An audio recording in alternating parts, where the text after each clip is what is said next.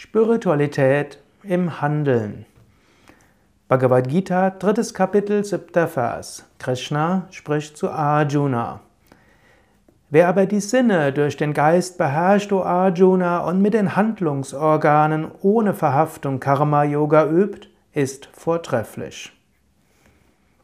Hier beschreibt Krishna, dass Spiritualität im Handeln etwas sehr Wichtiges ist.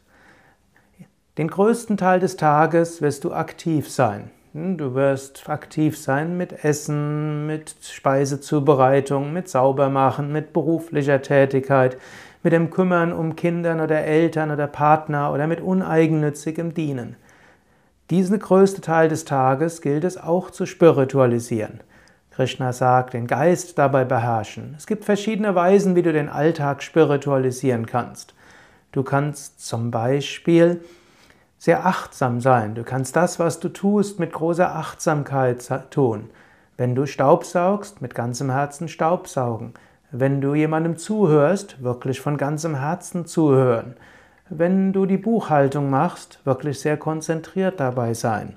Das ist eine der vielen Weisen, wie du achtsam sein kannst und die tägliche Handlung zu Yoga umwandeln kannst. Das möchte ich dir heute auf dem Weg mitgeben. Was auch immer du tust, tu es besonders konzentriert und immer wieder mach das, was du tust, mit großer Bewusstheit, mit großer Achtsamkeit, von ganzem Herzen.